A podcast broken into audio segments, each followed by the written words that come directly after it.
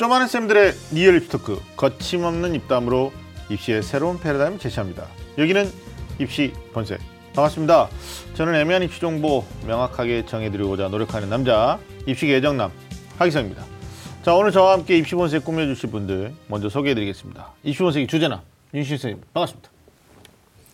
네, 안녕하세요. 입시 본색 주제남 일산 대진고등학교의 윤신혁입니다. 오늘 이렇게 반갑습니다. 목소리가 또 숙연하시고 왜 그러시나요? 네, 제가 원래 숙연하고 원래 좀 이렇게 점잖은 사람에 펴, 속합니다. 네. 알겠습니다. 알겠습니다. 자 그리고 새해 들어서 만나서 더욱 반가운 분이시죠? 우리 조은 네. 선생님 모셨습니다. 안녕하십니까? 안녕하십니까. 예. 반갑습니다. 새해 복 많이 받으십시오. 예, 복 많이 받으십니다. 뭐 우리가 새해라고 하기에는 지금 2월이 이제 거의 말로 가기. 때문에 그러나 새해 올해 뵙기 처음 때문에. 뵙기 예, 때문에 맞습니다. 예. 예. 그러면 어떻게 되나? 한 9월에 처음 뵙는 분도 새해 반갑습니다. 새해 반갑습니다. 아니 이제 메리 네. 크리스마스로 해야 될 아, 것 메리 아, 크리스마스로. 음, 알겠습니다. 기준이 7월이죠? 7월입니다. 네. 자 오늘 조은 선생님 모시고 우리가 좀 네. 이야기 나눌 주제가 있죠? 음, 네, 그렇습니다. 자, 오늘 입시 본색의 주제는요. 2020학년도 대입 전형 살펴보기입니다. 벌써 이제 3월이 코앞으로 다가왔는데요. 네. 이제 본격적으로 3월을 맞이하기 전에 시작이 반이라고 했습니다. 네. 그러니까 시작할 때 어, 도대체 입시가 뭔지, 올해 입시 어떤 특징이 있는지를 네, 잘 네. 파악할 필요가 있습니다. 지피지기면 네. 백전 불패라고 했죠. 그래서 입시를 정확하게 이해하는 것만으로도 우리 친구들 어, 최소한 패하지는 않을 수 있다.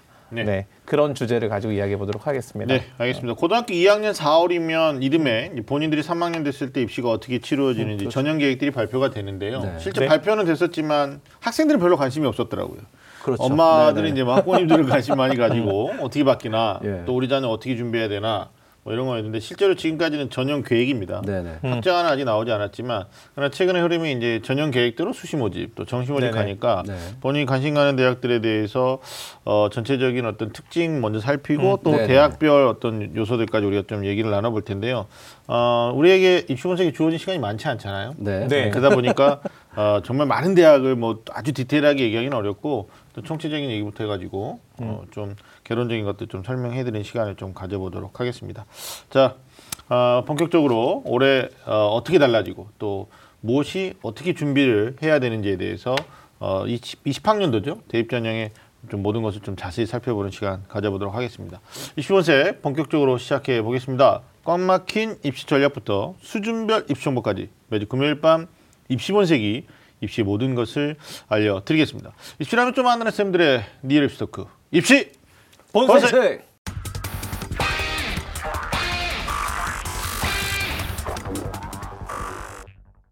자, 선생님 가장 먼저 살필 네. 게 입시 일정이죠. 네, 20학년도 뭐 전체적으로 일정이 좀 많아요. 수시 일정, 뭐 정시 일정 쭉 네, 있는데 네. 선생님 먼저 좀 짚어주시죠. 입시 일정에서 가장 중요한 건 뭐니 뭐니 해도 수학능력 시험일입니다. 우리 네. 학생들이 벌써 이제 아마 1월, 2월부터 어, D 마이너스 며칠 해가지고 벌써 기준을 잡고 있는 날짜죠. 네. 어, 2019년 11월 14일 목요일 날 올해 수능이 치러집니다. 그리고 나서 이제 약 한 20일 정도 있으면 12월 4일 날 성적을 받게 되죠. 그래서 이 수능을 가운데 두고요.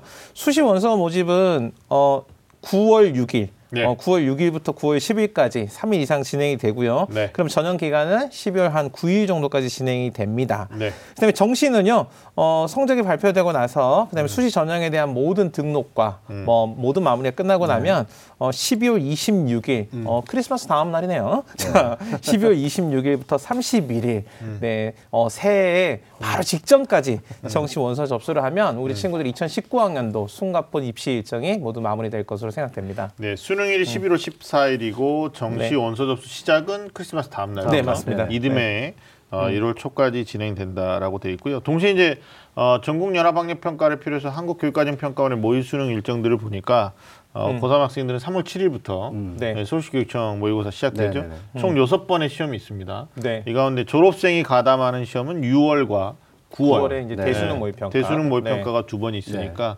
사실 네. 고3 학생들 입장에서는 시험 보다가 음. 시간이 다 가지 않나. 네. 당장 이제 엄마들 입장에서 지금 이제 2월 20일 넘어갔는데 음. 3월 7일 날 봐야 되죠. 또 네. 4월 달에 음, 봐야 되죠. 그렇죠. 시험 없는 기간이 5월하고 8월이더라고요.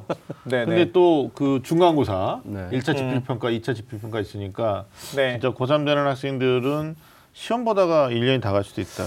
네, 부정적으로 생각하면 이제 우리 친구들 매달 한 번씩 우리를 죽이려고 하는 거냐 이렇게 생각할 수도 있지만 네. 사실 답답하고 어려운 입시 일정에 네, 네, 네. 그래도 한 달에 한 번씩 점이라도 찍혀 네. 있으면 음. 일 1년 전체 일정에서 굵직한 6월골 하나씩 있으면 네, 숨 고르기도 하고 우리 네. 학생이 어느 정도 준비가 됐는지를 확인할 수 있는 그냥 step by step이라고 생각하시면 음. 네. 그런 긍정적인 마음이면 네. 훨씬 더 도움이 될 거라고 생각이 되네요. 그러니까 그렇죠. 우리 우리나라의 그 고등학교 3학년 음. 학생들의 운명 은 여전히 바뀌지 않고 있다.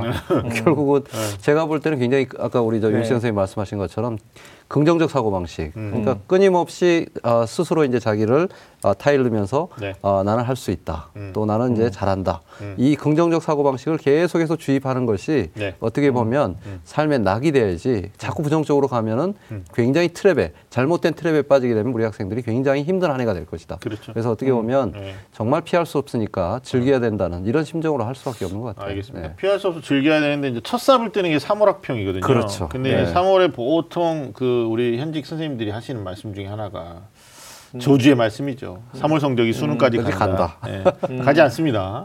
가지 네. 않고 어, 제 학생들은 스스로 함정에 좀 빠지지 않아야 된다. 그래서 저는 오히려 이제 6월 모의 수능에다 1차 방점을 찍고요. 네. 그리고 여름을 좀 올해 여름이 또 그해 어떤 여름보다도 좀 더울 것이다라는 아직 기상청 발표들이 좀 구체화되지는 네네. 않았는데 네. 뭐 어떻게 될지 모르겠습니다만 굉장히 폭염일 것이다라는 네. 얘기도 있습니다. 음. 그래서 더위와의 전쟁도 해야 되고 참 올해 참 여러 가지로 맞아요. 어렵습니다. 예. 예. 뭐 기상과 관련된 예보들은 보니까 암울하더라고요. 음. 그래서 뭐 우리 친구들이 뭐 꽃 생각 안 나고 음. 뭐 바캉스 생각 안 나고 공부하기는 좋을 수도 있겠다. 뭐 아니, 이런 부정적 사고. 방식을 하지 말라고 그러는데 우리가 네. 지금 부정적? 이야기를 하니까. 어, 아니, 하여튼 뭐 3월 성적이 수능까지 가지 않는다. 네. 따라서 3월 결과에 네. 너무 지나치 비- 뭐 어, 비관할 필요는 네. 없다라는 네. 말씀 좀 드리고요. 자 그리고 올해 2020학년도 대입 전형 관련돼서 우리가 좀 하나씩 살펴볼 텐데 네. 일단 특징입니다. 네. 일단은 네. 전체 모집 인원이 좀 감소했죠. 그렇죠. 네, 정원 네. 감소고 네. 그리고 수시나 정시는 전년하고 비교했을 때 뭐 크게 달라지는 않았지만 유사한 모집 비율로 그렇죠. 뽑는다. 예, 예. 약간 이제 네. 어, 수시가 늘어났다는 건데 두 번째는 학생부 이주 전형이 좀 증가했죠. 네. 예, 전년하고 유사하지만 좀 증가했다. 그다음에 세 번째가 어, 수시 모집은 이제 학생부 중심으로. 그렇죠. 네. 그다음에 정시 모집은 어, 자연계 기준으로 136개 대학이 수능 100%로 뽑기 때문에요. 100%. 예, 아직도 이런 질문 하세요. 선생님 정시 때는 교과 안 봅니까? 이러는데 아, 보는 대학도 있지만. 예. 136개 대학 이상이 정시는 수능 위주로 선발한다. 네. 네, 번째가 이제 어, 논술 위주로 뽑는 전형이 네. 지속적으로 인원이 좀 네. 있다. 감축되고 있다. 없어지니까. 네. 네, 그다음에 다섯 번째가 이제 고른기회 전형이죠. 네. 네. 네. 네, 모집 인원이나 선발 비율이 지속적인 증가다. 네, 네, 네. 고른기회 전형이라는 게 굉장히 다양한. 예, 네, 지원 자격들이 네. 있으니까 어, 이거는 좀 어, 해당되는 학생들 지켜봐야 될 것 같고요. 마지막으로 지역 인재 전형입니다. 네. 음, 자기 거주하는 지역에 따라서 네, 네.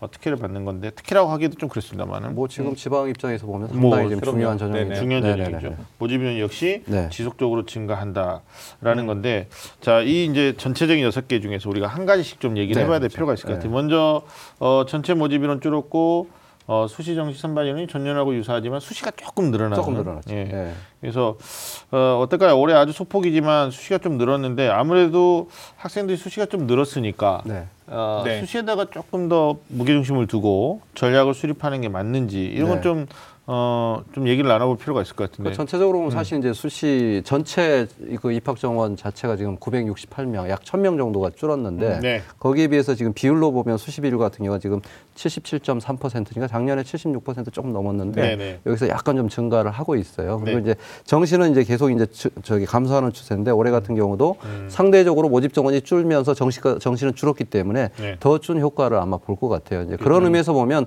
확실히 수시가 어떻게 보면 입시 중심 은 맞는데 네. 문제는 뭐냐면 항상 이제 수능이 이게 받쳐 있기 때문에 네. 각 대학별로 전략, 특히 성적대별로 전략이 좀 달라지고 네. 또 지원하는 학교별로 이렇게 달라질 수밖에 없다. 그러니까 결국은 또 전체를 보면서도 자기한테 맞는 것을 또 찾아야 되는 또 그런 또 어떻게 보면 딜레마가 있을 것 같습니다. 그래서. 그러니까요. 네. 수능이 받쳐줘야 된다는 건 이제 수능 네. 그 수시에서의 수능 네. 최장력 기준에 대한 언급을 해주신 것 같고요.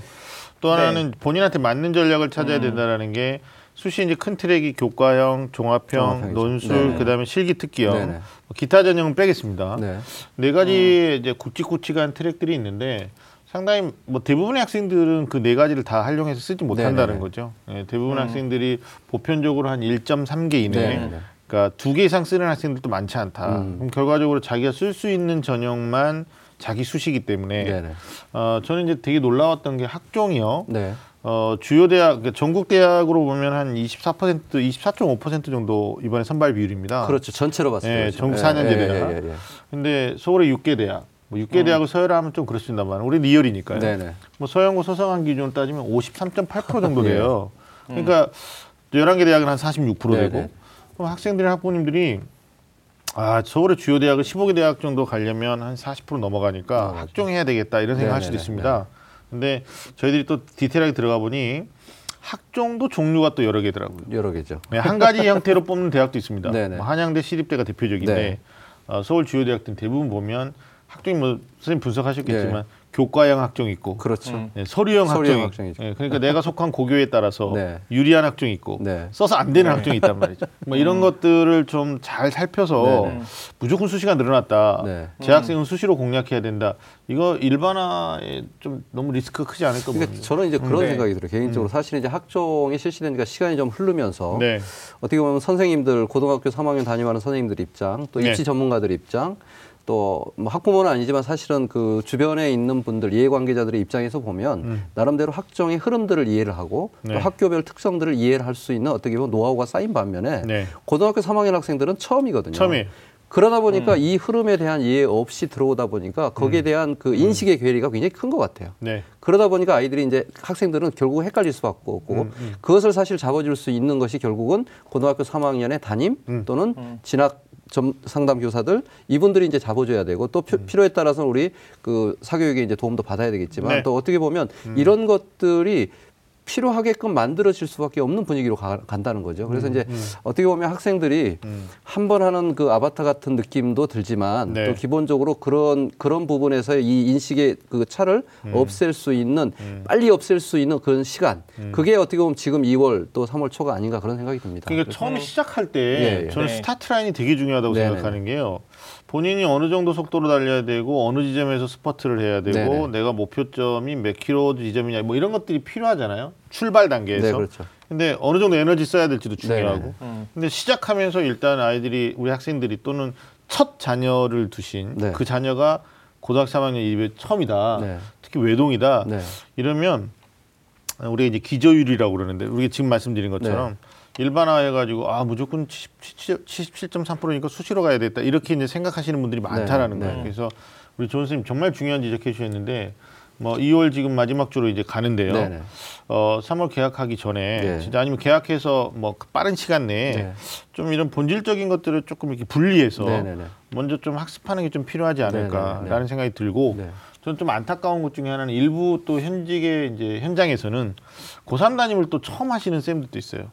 그게 예, 예, 거기에 네. 이제 어떤 정보의 네. 부재, 네. 또 디테일이가 좀 부족해서 네. 어, 학생들이 좀 오해하기 쉽게끔 또 유도하시는 분들도 있기 때문에 네. 또뭐 저희 어, 기상대에서도 뭐 학생들 상담하면서 네, 또 네. 설명회도 하면서 이런 거 많이 뭐 개몽한다고 하기는 좀 그렇습니다만 네, 네. 올바른 정보를 드리기 위해서 노력을 많이 네, 하고 네. 있는데 음. 하여튼 시작 단계에서 좀 필요하지 않을까 싶습니다. 네, 네, 네, 네. 근데 저는 이제 그 한편으로 이런 생각이 들어요. 예전에는요, 그 사실 학교 현장의 그 고3 담임도, 음. 근데 학부모도 학생도 이 대입과 관련된 정보를 이렇게 접하기가 좀 쉽지 않았어요. 네, 네. 특히나 이 합격과 관련된 기준들을 찾기가 쉽지 네. 않다 보니까 음. 오랫동안 정보를 이렇게 축적해서 가지고 있는 사람의 어떤 노하우에서 네, 네, 네. 우러나는 관점, 네, 네, 네. 흐름 이런 것들이 파악이 네. 돼야 되는데 사실 저는 요즘은 요즘 같은 시대, 특히 이런 네. 정보 시대에 사실 정보 가 없어서 어떤 판단을 네. 못했다 이건 서- 거의 말도 안 되는 소리고요. 네, 네. 그래서 사실 조금만 관심을 가지고 말씀하신 것처럼 음. 딱이 3월 첫 번째 시작 무렵에 딱 네. 시작하는 그 순간에만 집중해서 정보를 취득을 해도 네. 사실은 첫 번째 하는 고3 담임도 네. 어, 생전 처음 해보는 고3 학생도 네, 네. 어, 실패하지 않을 정도의 정보는 충분히 가질 수 있다 이렇게 네, 생각이. 들고요.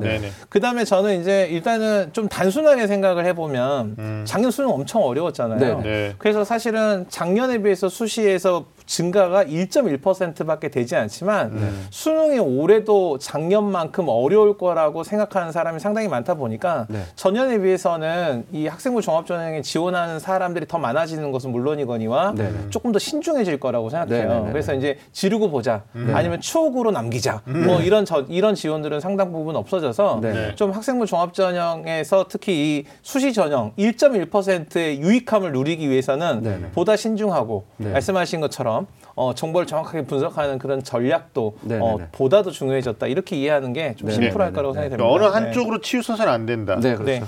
그러니까 이게 이제 본인이 원하는 저는 이제 항상 중요한 핵심이 이거예요. 그러니까 수시 많이 늘어나는 건 사실이지만 네, 네. 어, 그런 이제 이야기를 하는 친구들이나 학- 학부님들한테 이 명제죠. 어느 대학까지를 네, 네. 무슨 전형으로 지원하실 겁니까? 네, 네. 여기에 대한 명쾌한 답을 빨리 찾을수록 좋다. 그렇죠. 그러니까 무슨 전형으로 할 건가요는 빨리 찾는 편인데요. 네, 네, 네. 음. 어느 대학까지냐 이거죠. 네, 네, 네. 그러니까 대학을 서열하는 건 아닙니다만 네, 네, 네. 그러니까 집이 거주지가 서울인데 네. 전국 어디라도 괜- 인한반도 괜찮아 이런 애는 없어요. 그렇죠. 그러니까 예. 대학을 좀 좁혀야 예. 결국은 거기 안에서 아 교과형이 몇 퍼센트고 네, 네.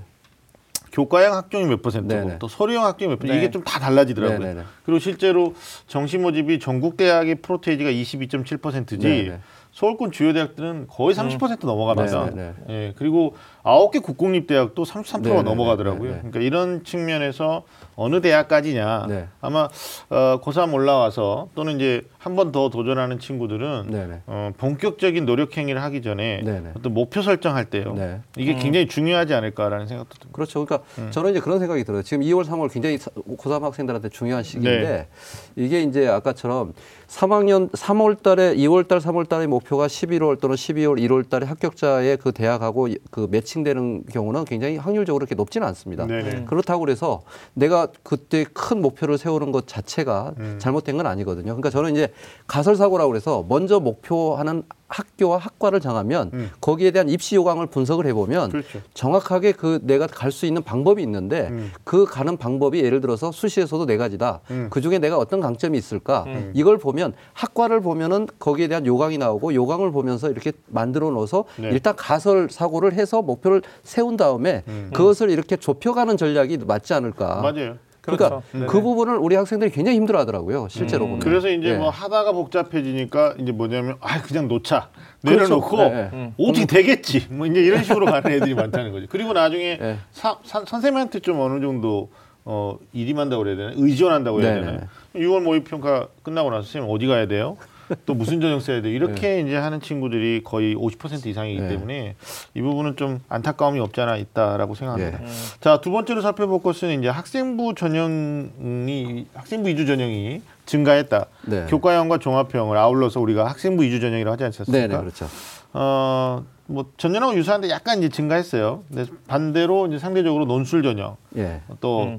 어, 적성 전형보다는 좀 강세에 그렇죠. 예, 띄고 있는데 어느 정도인지 선생님 좀 비율적으로 우리가 먼저 좀 정리를 해볼 필요가 있을 것 같아요. 학생부 중심 전형이 어, 어떻습니까, 선생님 비율적으로 지금 좀 보니까 좀- 이제 음. 학생부가 우리가 이제 아까 정시는 거의 없다라고 생각하는데 사실은 이제 네. 네. 어, 정시에서도 무슨 학생부 교과 학생부 종합이 있어요. 있죠. 아주 미미하지만. 비율적으로는 거의 0.1%니까 그렇죠. 네네. 사실 이건 이제 무시하고 음. 네. 실제로 지금 2019학년도하고 20년도 봤을 때 교과 같은 경우가 지금 어, 14만 4천 명 중에서 14만 7천 명 정도, 네. 한 3천 명 정도 는 거죠. 네. 그리고 종합 같은 경우가 이제 8천, 8만 4천 명에서 8만 5천 명이니까 약 1천 명 정도가 늘었단 말이에요. 그렇죠. 그러니까 실제로 지금 학생부 중심 전형이라고 하는 게 교과하고 종합. 종합. 전형인데 네네. 이두 개의 전형에 대한 비율이 전년도에 65점 전체 이제 모집 인원의 65.9에서 67% 정도니까 네네. 상당히 이제 많이 는 건 사실입니다. 그렇죠. 비율적으로 보면. 네네네. 근데 이제 그렇다 그러면 결국은 학생부 중심 자체를 뭐로 갈 거냐. 근데 학생부 똑같은 학생부지만 음. 학생부 교과하고 중심은 또 성격이 또 굉장히 다르거든요. 맞아요. 그러니까 접근하는 것이 음. 내가 학생부 중심의 전형을 준비한다고 그래서 학생부 교과 종합을 동시에 하는 게 아니라 어떻게 보면 이것을 좀 구분해서 생각할 필요는 있을 것 같다. 네. 이런 생각이 좀 듭니다. 그러니까 왜냐 이를테면 아까 제가 어느 대학까지 를 이렇게 네네. 말을 했는데 어, 엄밀히 따지면 소위 6개 대학, 네. 뭐 서울대 포함해서 한양대까지 갈 때 교과형 선발은 엄밀히 따지면 한양대밖에 없습니다. 네. 고려대학교가 학교 추천 오늘 교과형이라고 분류하지만 그건 다 종합평가거든요. 네. 네. 그 11개 대학으로 가면 이제 뭐 한국외고대학교나 중앙대학교가 들어오죠. 그렇죠. 이 아이들 고교 추천이 여기 이제 교과형으로 완전히 네네. 색깔을 바꿨고. 네. 그러니까 결국 교과형은 최상위권에서 상위권, 중상 중위권, 지방으로 갈수록 많이 뽑는 네, 네, 네, 네. 전형이더라고요. 네. 그러니까 국공립대 아홉 개만 거점 국공립이라고 그러는데 네. 거기에 교과형의 선발 비율이 42.1%예요. 높죠. 네. 그러니까 전국 평균이 42.4%인데 네. 아홉 개 국공립이 그대로 42.1%니까 가져가는 거죠. 어떻게 네. 보면 아 교과형은 지방에서 네. 내신 성적 네. 우수한 학생들 네, 네. 여기 이제 개념 정리가 필요해요. 우리는 많이 네, 했던 네. 거지만 지금 처음 고3은 그렇죠. 교과형이 뭐예요? 네, 이렇게 네, 질문하는 네. 학생인데 네. 주로 이제 교과 위주로 뽑는 거죠. 네. 네. 전과목 보는 대학은 아주 극히 드물고 어, 주요 교과 네. 문과라면 이제 국수형 사, 이과라면 국수형 과에 네. 어, 주요 교과의 3학년까지 내신 성적을 가지고 네. 면접을 보거나 안 보거나 음. 또 아니면 최장력을 적용하거나 아니하거나 네, 네. 그래서 어떻게 보면 단순하게 심플하게 교과 중심으로 뽑는 게 교과형인데 네. 이게 인서울보다는 어디에 맞냐 지방에 많다. 네. 음. 어, 그러니까 어느 대학까지를 목표하냐가 먼저 설계돼야지 네, 네. 음. 교과형에 대한 좀 이게 체감도가 다를 것 그렇죠. 같아요. 예. 그러니까 이제 보통 학생들이 이렇게 생각하면 좀 쉬운 것 같아요. 그러니까 자기의 내신 성적의 등급과 모의고사의 등급을 비교해 봤을 때 이 내신 성적하고 모의고사가 비슷하면요. 이제 조금 더 치밀하게 살펴봐야 되는데 내신 성적은 월등히 좋아요. 근데 모의고사 성적이 월등히 좋지 않아요. 네. 그럼 이 친구는 사실은 어 다른 것보다는 교과형에 있어서 검토를 해봐야죠. 왜냐하면 학생부 교과형은 내신 성적 자체를 단순히 이 숫자를 점수화해 가지고 합산하는 네, 방식을 네. 가지고 있으니까 사실은 과정이라든지 아니면 어떤 잠재적인 뭐 이런 능력이나 이런 것들을 고려하지 않고 네네. 그러니까 숫자만 가지고 이야기하는 거죠. 네네. 그러니까 상대적으로 예측이 쉽고 상대적으로 학생이 어떻게 지원을 할때 어, 보다 더 어, 자기가 합격할 가능성을 좀 높이 가지고 지원을 할수 네네. 있는 거고요. 네네. 그렇죠. 학생부 종합은 사실은 이런 것 같아요. 어떤 학교 어떤 학생이 1등급이고 똑같이 1등급이라고 하더라도 그 학생이 어떤 활동을 했는지에 따라서 1등급이 전혀 다르게 평가될 수도 있거든요. 음, 그리고. 또 그 학생이 다녔던 학교의 교육 과정이 어느 정도 수준이었는지도 사실 암암리에 평가될 수 있다는 점 때문에 네네. 어 그냥 교과 성적, 교과 학습 발달 사항에서의 어떤 성적의 지표를 그냥 그대로 숫자로만 이해하면 안 된다. 네. 어 이렇게 이제 이해를 하면 좀 손쉬울 것 같아요. 그러니까 네. 저기 제가 또 분석해 보니까 학생부 종합도 아까 네. 제가 뭐 교과형 학종, 서류형 학종 그랬는데 일례는 중앙대학교를 놓고 보면 중앙대 학종의 종류가 세 가지더라고요. 다빈치 인재 전형 있고 뭐 탐구형 있고. 그다음에 SW 인재 전형이라고 네. 소프트웨어. 소프트웨어 쪽으로. 예. 근데 우리 학생들이 이걸 몰라요. 네. 그러니까 어, 중앙대 학종을 목표합니다. 그러면 이제 그 다음 질문이 다음 단계에서 그 무슨 전형 생각하느냐? 그랬더니 선생님 그게 뭐예요? 이래요. 다빈치 인재 전형이 15%가 안 되거든요. 네. 그럼 만약에 이제 탐구형 인재를 동시에 쓰지 않고 다빈치만 네. 쓰면 네. 중앙대 본인의 학종 선발 비율은 거의 13%대 네. 이렇게 되거든요. 네. 그러니까 이런 실질적인 프로테이지를 좀 생각해 봐야 된다. 또 연세대 쓰는데 활동 우수형이 있고 면접형이 있고 국제형 전형이 있습니다. 그럼 국제형 전형이 4%도 안 돼요. 그러니까 내가 만약에 연세대 쓰면서 활동, 면접, 국제형 다 쓰는 애는 거의 없거든요. 네. 왜냐하면 수시는 여섯 장을 전체 대학에서 여섯 장을 그렇죠. 쓰는 거기 때문에 네, 네. 그러니까 본인이 아마 지금 2월, 3월 이 과정에서 되게 중요한 게 네. 목표 대학을 뭐 수시 여섯 장 쓰고 정시 세 장 쓰니까 아홉 개 대학 이건 아니잖아요. 네, 네, 네. 보통 뭐 2배수 네. 그럼 뭐 수시 여섯 장이면 12개 대학이나 뭐 15개까지 괜찮습니다. 음. 네네. 전형 요강들을 좀 디테일하게 볼때 네. 네. 음. 거기 안에 들어가서 실질적으로 그 비율을 대학이 공개하지 않거든요. 네네. 그러니까 전체 모집 인원에서 본인 계열에 또 이거를 네. 갖다가 전형별로 좀 정리를 해보면 네. 아 이걸 이제 깨닫게 해주면 학생들이 그래요. 어 생각보다 적은데요. 이렇게 되니까 네. 그러면 어떻게 해야 되냐 그 다음이 수능 공부를 아니하고 갈 수는 없다. 음. 어 그러니까 수시에 77.3이라는 것은 마치 이제 공급자 입장에서는 77.3이죠. 네. 네. 네. 네. 제가 학생들이 못 알아들으면 네. 너 신발 사이즈 몇이냐? 저 245인데요, 여학생이. 음. 그럼 신상품 나왔는데 245 사이즈부터 말해야지. 가가지고 막 디자인 보고 있는데 나중에 품절 됐는데요, 고객님 이러면 이제 못 사잖아요. 네. 마치 많이 깔려 있는 이 수시 모집도 네. 본인이 사이즈 안 맞으면 결국은 구입하지 못한다. 네, 네, 네. 이런. 신발 사러 가면 먼저 디자인부터 보지 않아요? 근데 보통 그렇잖아요. 근데 요즘은 어, 인기 상품들은 사이즈부터 물어봐야 됩니다.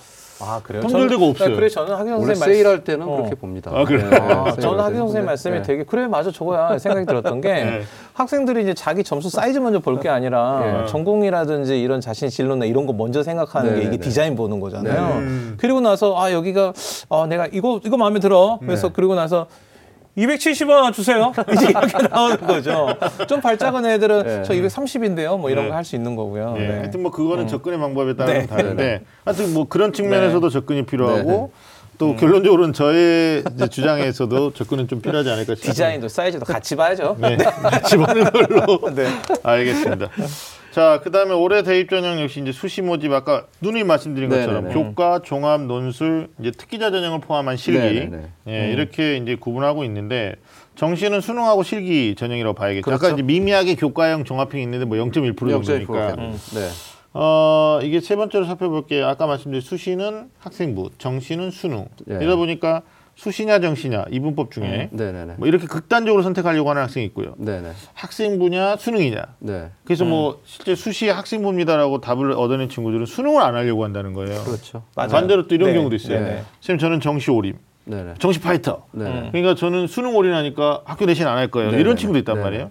자, 이 부분도 우리가 조금 얘기를 나눠봐야 되는데 현장에 그래서 실제로 계시니까. 학교 현장에서 이게 음. 수시가 점점 확대되면서 네. 특히 이제 2020학년도 대입 전형에서도 수시 수능 최저학력 기준이 폐지하는 대학들이 속속 등장을 맞아요, 했어요. 맞아요. 올해 특히. 그게 사실은 이제 작년에 발표됐던 대입 대입제도 개선 방안에 네네. 수능 수능 최저학력 기준을 어, 적절하게 사용해라. 네. 뭐 이런 것들에 대한 지침이 있었단 말이에요. 네. 그래서 네. 사실은 어, 3년 예고제에 따라서 빠른 대학들은 이제 2020년 대입 네네. 전형 기본 계획 발표한 거에 보면 네. 최저를 거의 뭐 송두리째 다 드러내는 방식으로 많이 네. 협조적으로 어떤 발표가 됐는데 그러다 보니까 2020학년도에도 수능 최저가 많이 폐지된 수시 전형 그러면 네. 이제 학생들이 이렇게 되는 거죠. 그래 수시 수시야.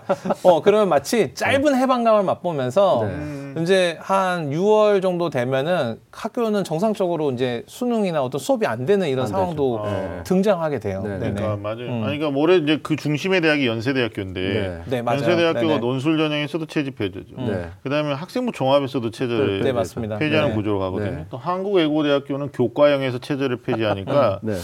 그다음에 체제를 폐지하는 대학도 있지만 대학이 뭐 이거는 고육지책인데 체제를 완화하는 대학도 많아요. 네네네. 그러니까 수능이 좀 어렵게 나오면서 조건을 만족하는 학생들이 적다 보니까 지난해 서울대학교가 왜 직윤에서 지역 균형에 세계 등급이 안 돼가지고 140명 이상이 또 만족을 못했다 뭐 이런 네. 얘기 있어요. 그러니까 이게 완화되다 보니까 이걸 이제 학생들 입장에서는 어떻게 오해할 수 있냐면 야 수능 안 해도 네. 아니면 적당히 해도 네네. 음, 좀 음. 음, 대충 해도 네네. 대학 가는 거 아니냐 이렇게 잘못 오인하는 경우들이 있는데 네. 이 경우 는 어떻게?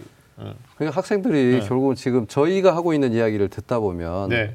도대체 주장하는 바가 뭡니까? 라고 다 잘해야 예, 된다는 예, 겁니까? 예. 뭐 결국 있어요. 그렇거든요. 그러면 네. 이제 그때부터 이제 이게 놓는 거예요. 포기를 하는 거거든요. 음. 그러니까 이제 사실은 우리가 이제 일반적으로 이야기할 때 그 수능 중심과 학생부 중심이라고 하는 음. 것의 큰 차이는 결국은 내신 성적과 수능 성적의 모의고사 성적인데 네네네. 사실 이걸 가지고 예를 들어서 극명하게 편차가 있는 학생들은 선택하기 좀 편하거든요. 네. 근데 편차가 거의 없거나 근데 대부분이 거의 없는 쪽에 속하, 속할 수밖에 없잖아요. 네. 이제 그런 학생들이 이제 어, 그것을 이제 내가 선택하느냐의 문제에 있어서 음. 이것저것 고려하다 보면 결국에는 다 해야 되겠네라고 생각하는데 올해 이제 특히 보면 올해 흐름 중에 하나가 네. 수능 체제를 많은 학교들이 폐지를 하거나 완화를 시키면 네. 수능 체제를 폐지한다는 시그널이 우리 학생들이 받아들일 때는 결국은 수시하고 정시에서 둘 중에 하나를 선택해서 올인을 해야 된다. 선택과 집중. 그렇죠. 네. 음. 그런 식으로 해석할 수 있다는 거죠. 근데 그게 자칫 잘못하면 네. 또 굉장히 잘못된 역설이 나올 수도 있다는 거예요. 네, 맞아요. 그러니까 실제로 이제 그 틈새를 가지고 끝까지 오히려 수능을 준비하는 아이들이 음. 상대적으로 음. 어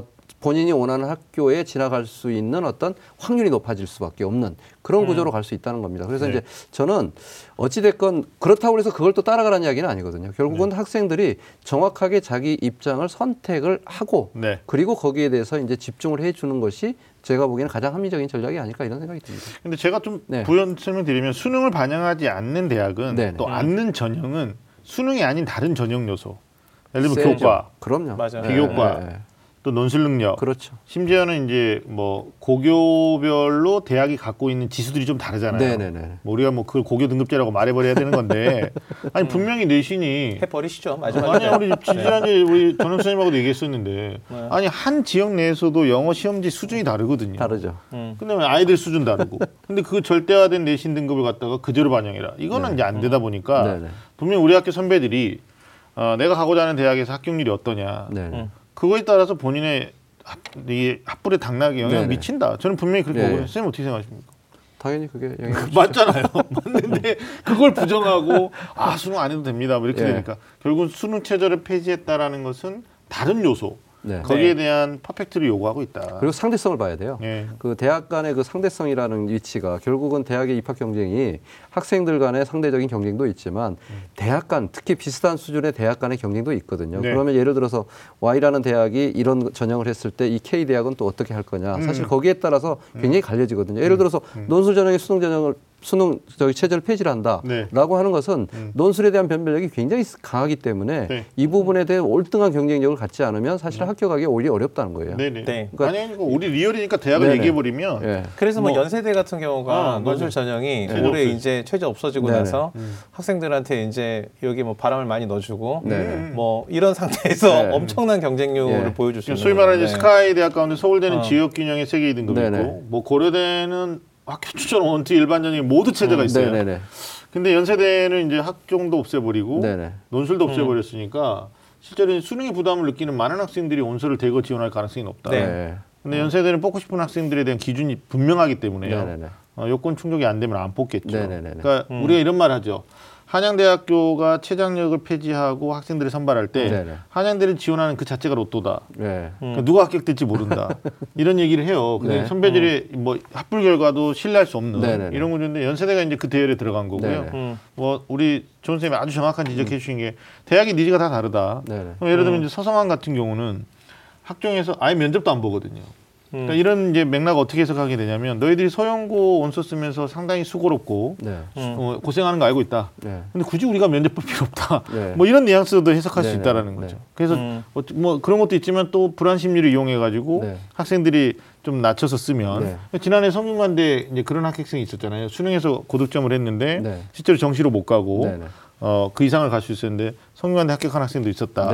이런 후문도 우리가 들었습니다. 그러니까 대학의 선발 방법을 보면 그게 학생들을 위한 배려다라고만 해석하면 안 된다. 네네. 음. 예, 대학이 분명한 어떤 그 이해관계 네네. 또 그렇게밖에 할 수 없는 것들에 대한 구조를 좀 들여다보면 네. 우리들이 그냥 수능 안 하고 네. 수시를 위한 학생부 관리만 할래요, 비교과만 할래 이건 아니라는 네네. 거예요. 특히나 네. 아주 핵심적인 건 제가 성균관대가 그 얘기를 조선일보하고 인터뷰에서 했던 얘기 기억이 납니다. 네. 뭐냐면 학종에서 너희들이 주되게 평가하는 게 무엇이냐 이제 첫 번째 교과라고 얘기했던 네. 것 같고요. 두 번째 비교과에서 저는 인상 깊어요. 고3이 되어서 허겁지겁 준비한 비교과에 대해서 높게 평가하기는 어렵다. 예. 그러니까 고3은 수능이라는 이제 이게 절대적인 네. 가치에 대한 준비를 네네. 해줘야 되는데 네네네. 그러니까 고3 올라와가지고 막 비교과 행위를 많이 하는 친구도 그렇죠. 있단 말이에요. 네, 네. 막 봉사 막 갑자기. 40시간. 네. 음. 그러면 대학은 어떻게 평가할 수 있냐면 너 수능이 그렇게 안 나오니? 이제 이렇게 평가할 수도 네네네네. 라는 차원에서 학생들이 어, 이게 이분법적으로 하나만 선택해서 네네. 가는 건좀 음. 리스크가 있다고 보는 거죠. 그렇죠. 당연히 네. 그게 어떻게 해요? 윤 선생님도 학교에서 애들이 이제 보시면 그러니까 그 수시하고 정시가 사실은 이 전형 자체가 목표가 되기는 어려워요. 네. 왜냐하면 음. 대학이 학생을 선발하고자 하는 기준은 유일해요. 그건 뭐냐면 수학 능력이에요. 네네. 그러니까 예를 들면 최근에 서- 서강대 같은 경우가 어떤 학교에서 전형을 통해 선발하고자 하는 인재사항 자체가 없다. 네. 어, 이렇게 발표를 했거든요. 네. 음. 사실은 이게 방향성에 가깝다고 생각이 되는 게 음. 사실은 모 대학이 뭐 다빈치가 됐든 뭐가 됐든 그런 전형들을 내세워 가지고 인재상을 제시를 하지만 그 인재상에 많은 하위 기준들을 객관적으로 제시는 못 하거든요. 음. 그냥 막연히 그렇다 리더십도. 이런 식이거든요. 네. 그러니까 사실은 대학은 기본적으로는 어떤 직업인으로서의 어떤 기술이라든지 어떤 그런 것들을 습득하기도 네네네. 하지만 기본적으로는 학업이 가능한 학생을 선발하고자 한단 말이에요. 네네. 그러니까 수학 능력이 기본이고요. 음. 그러니까 이렇게 생각하시면 돼요. 그러니까 수시 정시가 그러니까 이건 말도 안 되는 비유긴 하지만 네네. 어, 둘 다 어, 앞으로 성장을 잘할 누군가를 뽑으려고 하는데 그렇죠. 하나는 키큰 학생을 뽑고 하나는 몸무게가 많이 나가는 학생을 뽑는다고 한다면 아니 먹고 커 봐야지 내가 키가 클지 네. 아니면 몸무게가 많이 나갈지 아는 거잖아요. 네네. 저는 뭐 키도 크고 몸무게도 많이 나가지만 머리도 크고요. 네. 제가 드리는 말씀은 뭐냐면 우리 학생들이 내가 수시야 그리고 수능 완전히 버려요.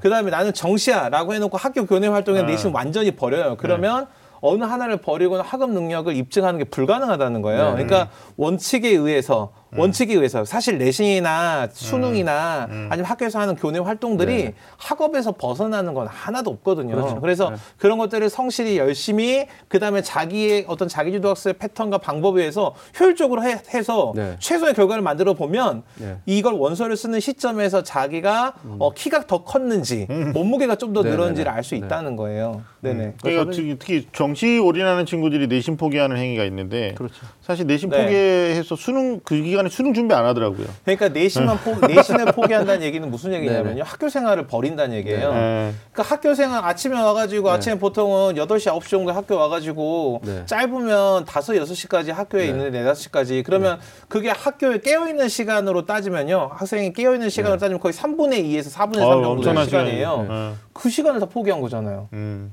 그렇게 해서 어떻게 다른 준비가 아니 근데 되겠어요? 그럴 수는 있어요. 예를 들면 이제 우리 좀 좀 더 사실적으로 얘기하면 네. 본인은 정시로밖에 안 된다. 네네. 혹은 본인의 목표 대학이 본인이 갖고 있는 교과나 종합 가지고는 가기 어렵다. 네네. 그럼 이제 우린 정시 맞아요. 네네. 근데 이제 3학년 내신에서 부담을 느끼는 건 네. 수능하고 불일치하는 과목. 네. 예를 들면 자연계 투 과목. 예. 그다음에 인문계 학생들은 내가 수능에 선택하는 사회탐구 두 과목이. 이미 2학년 때 배운 과목인 걸 네네. 3학년 때 내신으로 부담을 준다라는 네. 거죠. 그러니까 이 과목들은 우리가 조금 이제 융통성을 발휘할 네. 필요가 있고 적어도 국수형 학습은 네 네. 뭐 학교 쌤들이 거의 수능과 유사하게 되지 않습니까? 그렇죠. 예, 그러니까 그 공부를 놓고 네. 나 수능 올인할 테야 이거는 좀 바람직하지 않다. 그러니까 저는 이제 고3이라고 하는 기간이 네네. 우리 대한민국 교육 과정으로 보면 어, 인생에 있어서 가장 중요한 일년은 맞습니다. 사실은. 음. 근데 이게 다는 아니거든요. 근데 네. 우리는 이제 중요한 일년을 준비하기 때문에 항상 보면은 내가 어떤 선택을 해서 이것을 포기해버리고 안 하고 하는 것이 어떻게 보면 우리가 이야기하는 음. 어, 2015 개정 교육 과정에서 얘기하는 창의 융합형 인재라고 하는 거대 담론. 네. 우리가 이제 고 적어도 고1까지는 창의 융합 인재를 위해서 우리가 어, 앞으로 이제 미래 사회 이런 인재가 필요하다고 이야기 역설을 하는데 네. 갑자기 고3 들어오면 이게 아무 의미가 없어지는 거예요. 그러니까 이 고3이라고 하는 것이 그만큼 중요하고 사회적인 관심도 있지만 또 우리 학생들의도 역시 고3도 하나의 교육 과정의 일환이거든요. 그러니까 네. 저는 우리 학생들이 아까 정상적으로 수업을 받고 정상적으로 공부하는 그 과정을 좀 잃지 않았으면 좋겠다는 거예요. 그만큼 그게 소중한 기간이거든요. 그러니까는 이게 고3이 중요한 건 맞지만 다는 아니다. 그러니까 이 고3에 대한 그 우리가 이 입시라고 하는 것에 대해서 너무 천착을 하다 보면 거기에 대해서 어, 너무 많은 것을 잃어버릴 수 있는 야, 그러니까 네. 그렇게 되면 사실은 인간화마저도 이게 황폐해지는 시기가 될 수도 있거든요. 네, 좋은 선생님이 너무 좋은 말씀 해 주셨는데 아까 시작하실 때 애들 보면 학생들이 보면서 어쩌란 말이냐 이런 말 하지 말자고 하셨는데 말이에요, 맞는 말이에요. 어, 예. 아니, 그게- 중요하긴 하지만 다는 아니다. 사랑했지만 결혼을 하는 건 아니다. 뭐 이런 거잖아요. 그게- 그래도 문제 제기를 네. 해야 됩니다. 아, 아니, 그게 우리가 네. 갖는 딜레마예요. 네, 근데 네, 저는 네. 제가 이제 학교에 있지만 네. 부끄럽게도 네. 이 학교가 사실은 이렇게 막 학교가 정상적으로 운영이 안 되는 고3 교실 이게 아이들의 책임은 아니에요. 왜냐하면 네. 입시 전형이 굉장히 다양화됐는데 네. 음. 학교에선 여전히 학급이란 하나의 단위와 하나의 교육 과정을 네. 통해서 학생들을 뭔가 준비를 하다 보니까 네. 사실은 모두를 다 준비시키는 게 어떤 방법으로 불가능하거든요. 네. 네. 그러니까 간단히 이야기해서 선택 과목이 수능에서 선택하는 과목이 다 다른데 네. 교육 과정에서 학생에게 편성되고 그렇죠. 있다고 해서 섞여서 수업을 하, 진행하다 보니까 네. 그런 면이 있거든요. 근데 제가 우리 학생들한테 드리고 싶은 말씀은 그런 고3 교실 그런 대한민국의 현실의 교실에 처해 있다고 하더라도 네. 어느 하나를 버린다라는 선택을 통해서 뭔가 효율을 그렇죠. 찾기에는 어렵다. 그러니까 가장 기본에 해당하는 네. 네. 내가 지금 교실에 앉아서 이 수업이 꼭 필요해서 집중을 하나 아니면 그 수업을 하고 있지만 내가 지금 다른 것을 해야 되는 네. 어쩔 수 없는 상황에 놓여 있으나 기본적으로는 대학은 수학 능력 네. 교육 과정에서 학생이 반드시 알아야 되는 국영수 기초 교과와 사회 과학의 탐구 교과와 이런 그 교과의 학업 능력 그게 대학 전공으로 갔을 때 얼마나 잠재적인 가능성을 발휘하는지까지를 보여줄 수 있는 학업 능력 이게 원칙이다 이걸 저는 제일 중요하게 생각해야 될 것 같아요. 알겠습니다. 네. 박수. 네, 알겠습니다. 자, 저희한테 주어진 시간이 많지 않아요. 네, 네. 올해 입시의 특징은 여섯 가지로 처음에 저희가 어, 맥락을 잡았는데 뭐 고른 기회 전형하고 지역 인재 전형까지 말씀 나누기는 좀 어려울 것 같고요. 네, 네, 네. 마지막으로 이제 논술 전형입니다. 네, 네. 어, 교과가 안 좋거나 네. 아니면 구조적으로 교과가 불리한 고등학교 진학했거나 네네. 어, 이거는 엄밀히 무슨 얘기인지 아시겠죠? 그다음에 비교과 행위를 했지만 교과가 안 좋아서 그 비교과가 뭐 빛을 발하거나 네네네. 어, 무식해지거나 네. 이런 이제 친구들이 있어요. 네. 그러면 이제 도전할 수 있는 유일한 수시 전형이 논술이나 논술, 네. 혹은 이제 중위권 학생들은 적성입니다. 적성고사는 22학년도 폐지되는데 네네. 20학년도 21학년도까지는 남아 있거든요. 음. 어, 어떨까 이 논술 전형이 이제 조금 감소 네네. 했다라고 돼 있는데 어, 이 논술 위주로 준비하는 학생들 어, 모집 인원에 대해서 이제 뭐 줄어든 건 틀림없는 사실이지만 대비는 해야 될 것 같아요. 네. 또 네. 인문계하고 자연계로 분리해서 보면 어, 논술 선발 비율은 사실 중앙대를 빼고 대부분 주요 대학은 이과, 자연계를 더 많이 뽑습니다. 네, 네. 그러다 보니까 본인이 문과냐 이과냐에 따라서 컨디션 체크도 하셔야 되고요. 네네. 어, 논술에 대한 어떤 준비 뭐 시기나 네네. 그러니까 많이 준비 안 하더라고요. 또 요즘 학생들은 음. 이 부분도 좀 선생님 좀 짚어서 같이 그러니까 논술이 지금 그 사실 이제 흔- 흔히 말하는 이제 이과 논술, 문과 논술에서 네네. 보면 어, 이과는 수학과이고 그렇죠. 또 어떻게 보면 수능하고 같이 준비할 수 있는 부분이라 네. 뭐 기, 기간이 길어서 이렇게 준비한다라기보다는 네. 고3에 들어와서 준비해도 저는 충분하다고 봅니다. 물론. 인문사회 계열 같은 경우는 이제 reading 양이라든가 이제 읽는 양이라든가 네, 이런 그렇죠. 것들이 좀 많이 필요하기 때문에 재심 분석 능력이. 그렇죠. 그런 것들이 이제 필요하겠지만 네. 그렇지만 이제 결국 이제 논술의 본질이 음. 전체적으로 수시라고 하는 것이 아까 우리 윤신 선생님 지적 을 했지만 결국은 음. 교육 전체 과정의 그 과정의 그 교육 과정의 충실도를 보는 것이 평가라면 네. 논술만큼은 교육 과정의 충실도라기보다는 음. 어, 고, 고등학교 3학년 1년간의 어떤 집중도를 보는 시험인 어. 것 같아요. 그래서 네. 어떻게 보면 내신 자체가 안 나오는 고등학교들, 음. 그 다음에 이제 어, 내가 이제 1, 1, 2학년 동안 내 진로에 대한 꿈이 불명확해서 별로 준비를 비교과를 못했던 친구들, 못했던 친구들. 예, 그런 친구들이 마지막 할 수 있는 것들. 그게 이제 내신이 조금 불리한 친구들은 적성으로 가겠지만 음. 네네. 또 음. 내가 글쓰기 능력이나 이런 것들이 충분히 있는 학생들은 사실은 이제 논술 쪽에 도전해 볼 만하고요. 네. 그리고 실제로 이제 논술 전형의 인원이 줄었다고 그러지만 이게 음. 큰 범위 내에서 전체 모집 정원에서 주는 거지만 음. 또 33개 학교로 보면 그렇게 비율 어. 자체가 그렇게 거의 줄지 않거든요. 그러니까 그렇죠. 논술이 줄었기 때문에 논술을 논술로 가는 것이 불, 불안 저기 불리하다. 음. 또 논술 경쟁률을 보면 사실은 딱 보면 불리한 게 나오잖아요. 경쟁률 자체가 아, 네, 뭐 맞아요. 60대 1, 80대 1 들어가니까. 음. 그래서 이제 포기하는 친구들도 있지만 사실은 또 논술만큼 또 정직한 전형도 없는 것 같아요. 그런 부분은 확실히 그 단기간에 내가 1년 동안 정말 열심히 한번 해보겠다라고 하는 것은 또 논술 전형을 할 수 있는 친구들한테 좋은 그러니까 이 논술 전형이. 예. 어, 사실 그동안 이제 시험을 치러 오면서 이제 한국형 논술 시험으로 바뀌었어요. 네. 네. 처음에 논술 시험이 치러질 때는 한마디로 이야기하면 반짝이는 사고력 시험이었어요. 네네네. 그러니까 준비한다고 될수 있는 시험이 아니었고요. 네. 음. 학교 학원 어디든 사실 준비했다고 볼 수도 없어요. 네, 네. 네. 근데 최근에 논술 시험은 이 자연 계열 같은 경우는 수리 과학에 있어서 기본 원리, 네. 그다음에 인문 계열 같은 경우는 인문 사회 영역에서의 지식 정보 처리 능력. 네. 그러니까 한마디로 이야기하면 정확한 학습 능력이 있는지 없는지를 교육 과정 내에서 평가해요. 그러다 보니까 수능이나 내신에 있어서 정상적인 공부를 단순하게 암기하는 게 아니고요. 네. 자기 이해, 자기 논리로 재색, 재해석하거나 이해하는 과정을 통해서 정석대로 공부했다면요. 준비하지 않고도 볼 수 있는 시험이기도 해요. 근데 어, 그렇다고 해서 무턱대고 아까 얘기했던 연세대가 최저학력 없다고 해서 나도 한번 써보자라는 전형으로 네네네. 가기 어려운 이유는 기본적으로는 시험이 요행을 바랄 수 있는 그런 문항 이런 것들이 없어졌기 때문에 네. 어, 탄탄한 학업 능력이 준비되는 학생들이 어, 고려할 수 있고 그리고 포기하지 않을 만한 전형으로 남아 있다라고 생각을 해보시면 될 것 같습니다. 네. 네. 이 논술에서 특히 이제 문과는 아까 말씀드린 네. 거죠. 언어 통합 논술에다가 뭐 도표 해석을 하거나 자료 해석이죠. 네. 네네. 아니면 그쵸. 뭐 영어 제시문이나 또는 수리 논술을 보는 대학도 있어요. 수리적. 사고를. 보는. 상경 계열인데 네. 네. 요번에 두드러진 특징이 이제 과학 논술을 폐지하는 대학이 네. 그러니까 수리 과학인데 네네. 동국대하고 숭실대가 과학 논술을 폐지합니다. 네네. 그러니까 과학 논술까지 보는 대학은 뭐 연세대부터 성균관대, 중앙대, 경희대, 건국대, 예. 그다음에 이제 홍익대 정도로 좁혀지니까 네네.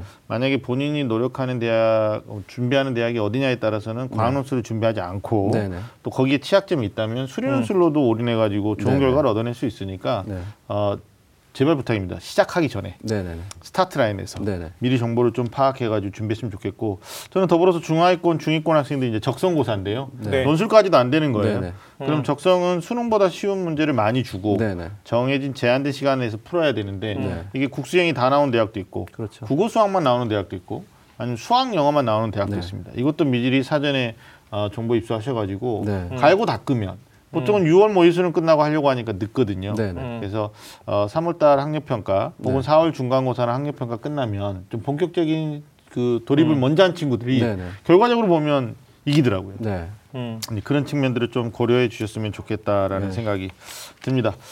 어, 어떻습니까? 지금까지 이제 우리가 뭐 여섯 가지 특징 중에서 시간상 뭐 이제 고른계하고 지역 인재까지는 좀 가기 어려울 것 네네. 같아서 근데 그 부분을 조금 한번 아, 짚고, 그래요. 선생님이 짚고 좀- 갈 필요는 네. 있을 것 같은데요. 네, 아니 그렇죠. 다른 게 아니고요. 네. 사실은 이제 음. 그런 기회라고 하는 것이 이제 보면 카테고리가 이제 이렇게 보면 뭐 음. 예를 들어서 농어촌이라든가 네. 또 경제적 약자들 전형들 사회적 이제 전형. 사회 네. 배려 대상 전형이고 그다음에 이제 또 대학 특별 전형들이 있어요. 대학에서 이제 특별하게 실시하는 예를 들어서 뭐 음. 대안학교 출신자 전형이라든가 이런 게 있는데 올해 좀 특징적인 것들이 좀 보이더라고요. 네네. 그러니까 예를 들어서 이런 거거든요. 음. 다문화 가정 아이들이 지금 요즘 성장을 합니다. 많이. 예. 그래서 이제 다문화 같은 경우는 어, 전체적으로 수시 인원이 감소함에도 불구하고 올해 이제 열 음.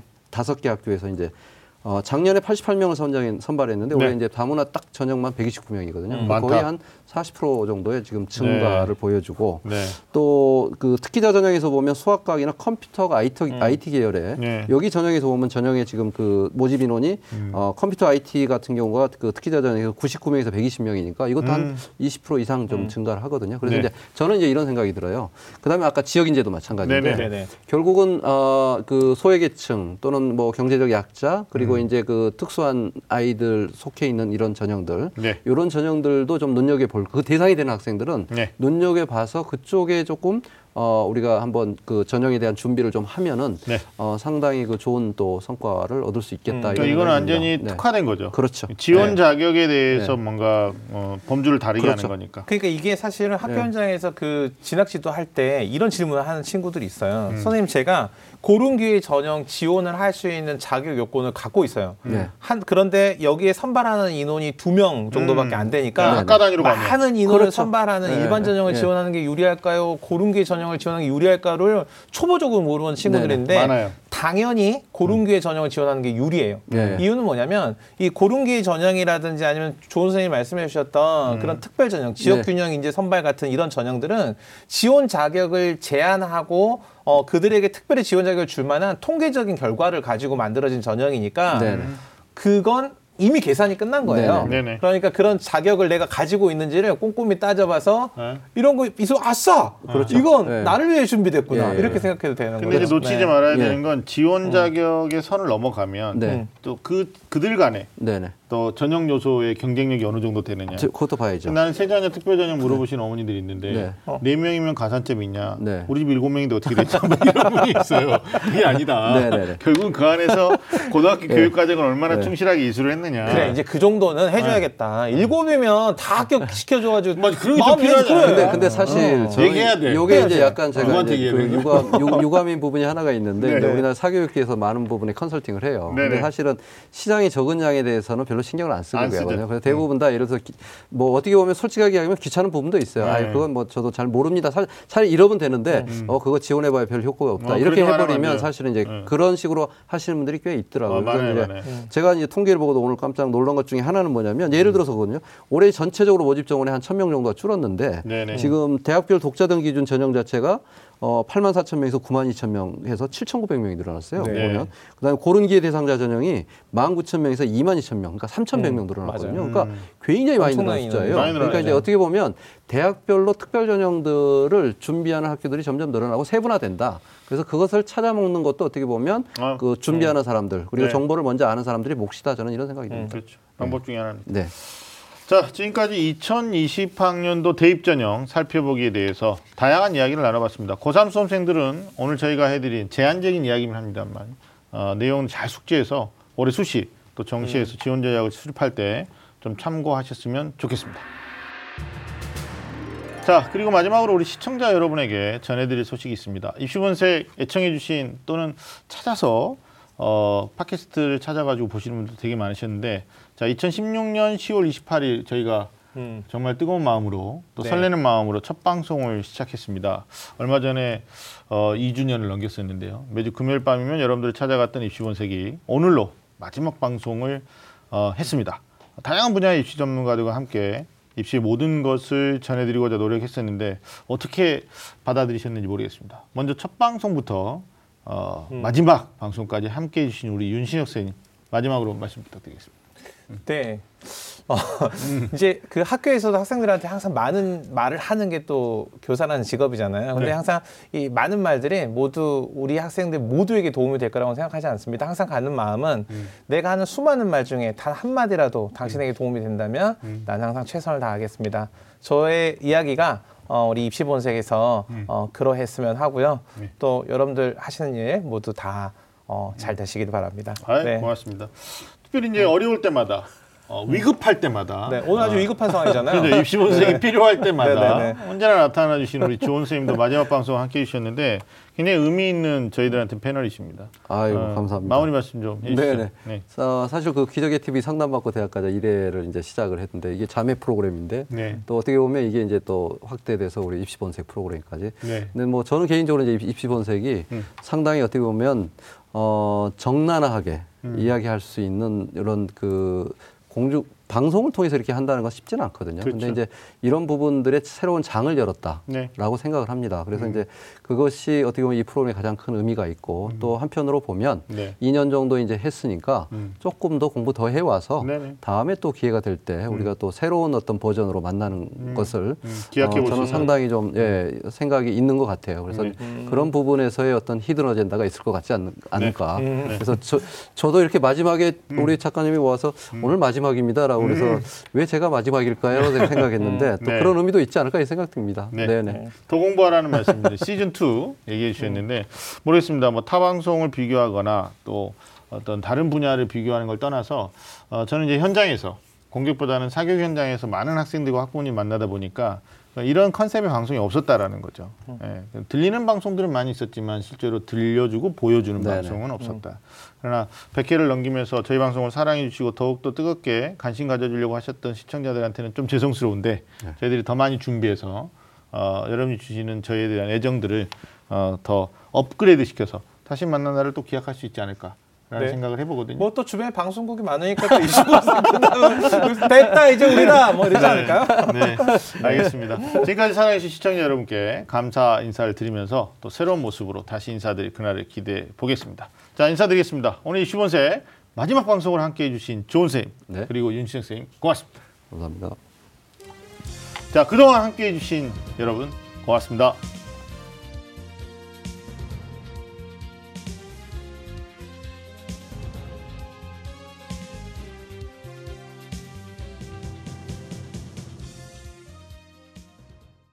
오늘 방송 좋았나요?